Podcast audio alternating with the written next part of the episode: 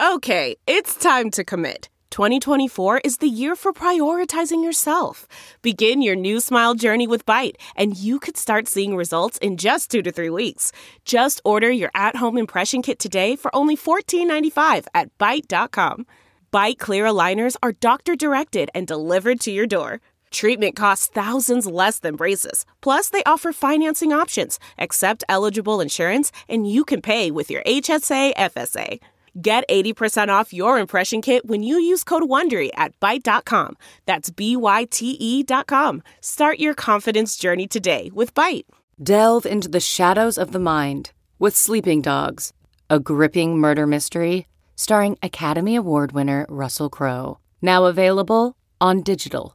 Crowe portrays an ex homicide detective unraveling a brutal murder he can't recall.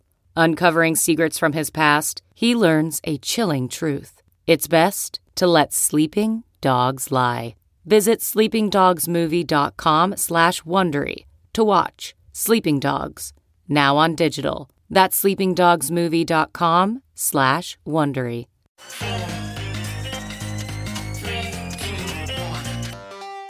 Welcome back to The Breakdown with me, NLW. It's a daily podcast on macro, Bitcoin, and the big picture power shifts remaking our world. The Breakdown is sponsored by Crypto.com and Nexo.io and produced and distributed by Coindesk. What's going on, guys? It is Sunday, November 22nd, and that means it's time for Long Reads Sunday. Today, we're doing something a little bit different. This is a tight little opinion piece about Jay Clayton's exit from the SEC and what it means for an SEC under a Biden administration. Now, I'm sharing this piece not necessarily because I agree with everything in it, but because I think there is a rising conversation trying to figure out what a Biden administration would mean for markets. I think this is going to be one of the key themes of discussion between now and probably Inauguration Day, if not a little bit longer. And this one is particularly interesting for those of us in crypto because, unlike a lot of people, we pay a ton of attention to the SEC. It's one of the major regulators that has a stake in what we can and can't do, and certainly a lot of people have not necessarily felt the best about Jay Clayton's SEC regime, at least as it relates to crypto. So, first, what we're going to do is we're going to read this piece that's not really about crypto per se. It's more about a broader sense of what Clayton's departure means for the markets and the balance of power between individuals and firms. And then we'll talk a little bit at the end about crypto specifically. So, the piece is by Joe Nocera on Bloomberg Opinion, and it's called Clayton's Exit at SEC Opens Door to Protect Investors. The agency has had its thumb on the scale for companies in Wall Street. It's time to shift the balance back towards shareholders. As a presidential candidate and now as president elect, Joe Biden hasn't said much about his plans for regulating U.S. financial institutions. But in setting up his transition team, he sent an unmistakable signal about his intentions. He put Gary Gensler in charge of his financial policy transition team. During the Obama administration, Gensler was a fearsome and fearless regulator. A Goldman Sachs alum and a Treasury official during Bill Clinton's presidency, Gensler was put in charge of the Commodities Futures Trading Commission, a small agency that Congress had just handed enormous new responsibilities. It was responsible for regulating the derivatives market, those, quote, financial weapons of mass destruction that had come so close to bringing down the world's financial system during the 2008 crisis. The industry pushed back hard against the CFTC's tough new rules, but Gensler held firm and won. During his tenure, the agency also broke the LIBOR scandal. When he left the post in 2013, I wrote that he may have been Obama's single best appointment. President Donald Trump, of course, has spent the last four years upending Obama's policies wherever possible, and that includes the financial industry regulations that were adopted in 2010 with the passage of Dodd Frank. The Consumer Financial Protection Bureau, which Dodd Frank created, was defanged. Regulations were eased on all but the largest banks, Regulators watered down the Volcker rule, which had outlined proprietary trading by the big banks, and so on.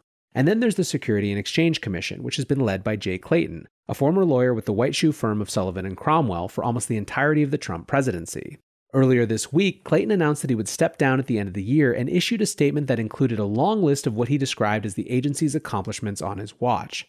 According to Clayton, during his tenure, the SEC fined wrongdoers some $14 billion, a record amount. It, quote, modernized and improved regulations that had not been reviewed and updated in decades, while also modernizing the shareholder engagement process, and it improved the standard of conduct required for broker dealers when dealing with retail customers. In truth, almost everything Clayton's SEC did was aimed at making life easier for companies and harder for shareholders and investors. Consider, for instance, Clayton's claim to have modernized the shareholder engagement process. What the SEC actually did was pass a rule set to take effect after January 2022, making it much more expensive for stockholders to offer a proposal for a shareholder vote during the annual proxy period. Previously, an investor had to own $2,000 worth of stock for a year to be able to offer a shareholder resolution. That will become $25,000.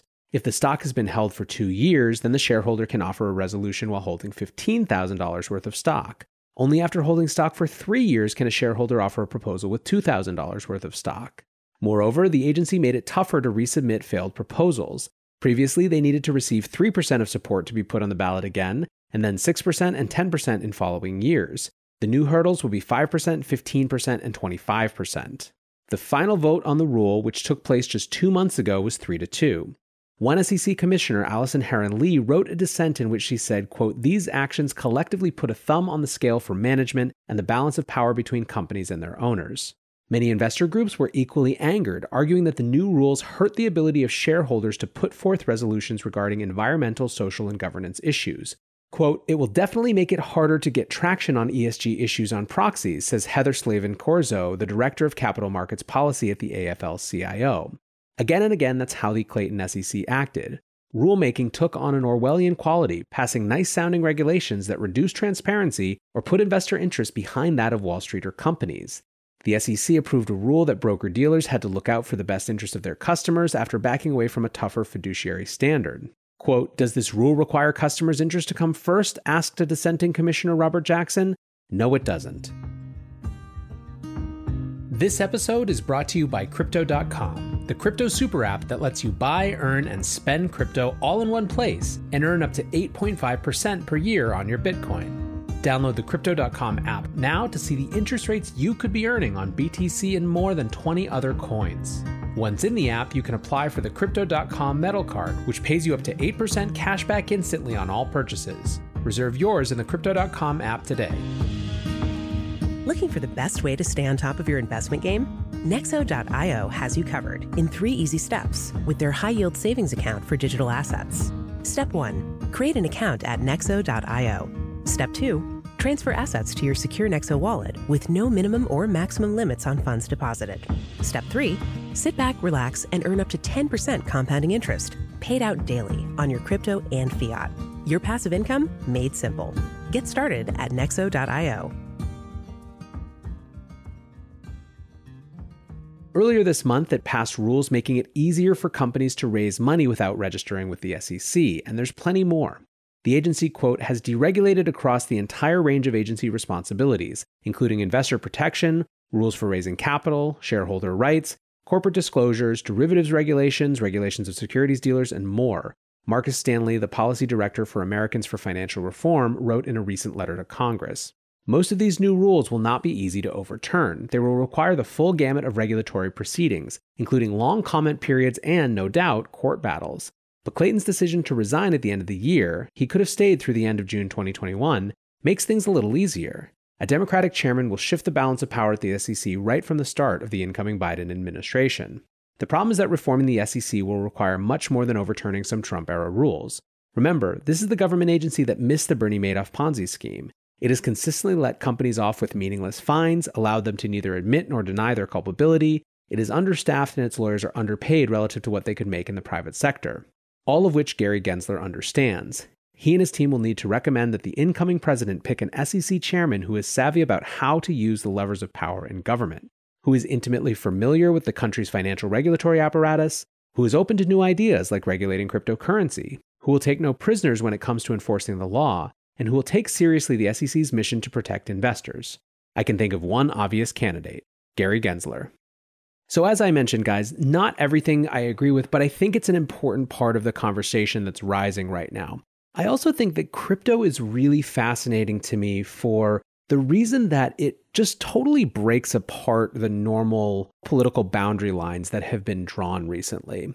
On the one hand, you have the idea of the right as somehow kind of more business friendly, and certainly they are historically more about self regulation, about industry being able to do what it wants to do and kind of proceed on its own than the left is. At the same time, however, crypto is fundamentally a democratizing technology. It is a people centric technology more than it is a technology for big institutional capture. And in fact, the fact of the crypto industry's history is constantly a story of individuals and decentralized networks of individuals pushing back against centralized power. So it really just blows apart the easy Republican Democrat distinctions in a way that is hugely refreshing. Gary Gensler, for example, obviously he's being talked about in this lauded terms by someone who is clearly coming from a left perspective and is excited about the potential for the SEC to take a stronger hand in regulating finance and markets again. But Gensler is also someone who has taught courses at MIT about Bitcoin. He's intimately familiar with these technologies. So he's not going to fit into an easy mold of right versus left, again, even in the context of something like crypto. But let's talk specifically now for a second about Clayton and crypto. Many people haven't been pleased with his SEC run, pointing to the fact that he wouldn't approve a Bitcoin ETF. I wonder if, in the long run, the narrative won't shift a little. The dominant crypto interaction that Clayton's SEC had with this industry was around the ICO boom, and specifically cleaning up after the offering of unregistered securities. There was clearly a difference of opinion within the SEC around this issue. Commissioner Peirce, Hester Peirce, Crypto Mom as she's known, wants safe harbors that allow for companies to experiment with novel forms of fundraising, with a period to reach or achieve some sufficient decentralization. Basically, she wants to incentivize companies to continue to experiment without fear of later reprisal rather than being worried about doing something wrong and not actually trying out new things. And it has seemed that Clayton has been less keen on that. However, he also certainly didn't go after Bitcoin as aggressively as he could have. You could have had an SEC commissioner that tried to make the case very strongly that Bitcoin was a security and that they should have more power to regulate it. In closing, I want to listen to a clip from Clayton talking with Andrew Ross Sorkin on CNBC on Thursday that gets at some of these issues. We did not regulate Bitcoin as a security when people use crypto assets as securities to raise capital for a venture, the SEC regulates that.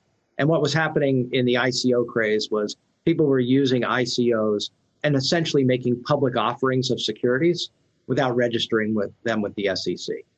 Uh, we determined that Bitcoin was not a security. It was much more a payment mechanism and store of value. But the government does regulate payments. And what, what we are seeing is our current payment mechanisms, domestically and internationally, have inefficiencies.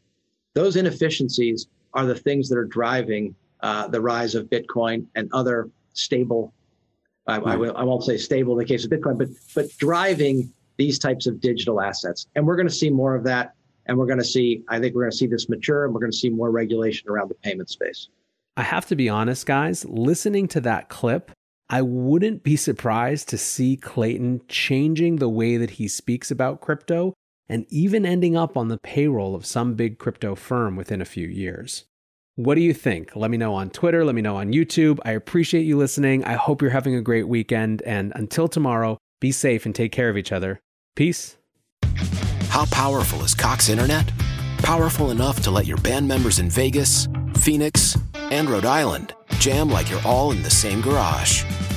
Get gig speeds powered by fiber from Cox. It's internet built for tomorrow, today. Cox, always building better. Download speeds up to 1 gigabit per second. Cox internet is connected to the premises via coaxial connection. Speeds vary and are not guaranteed. Cox terms and other restrictions may apply.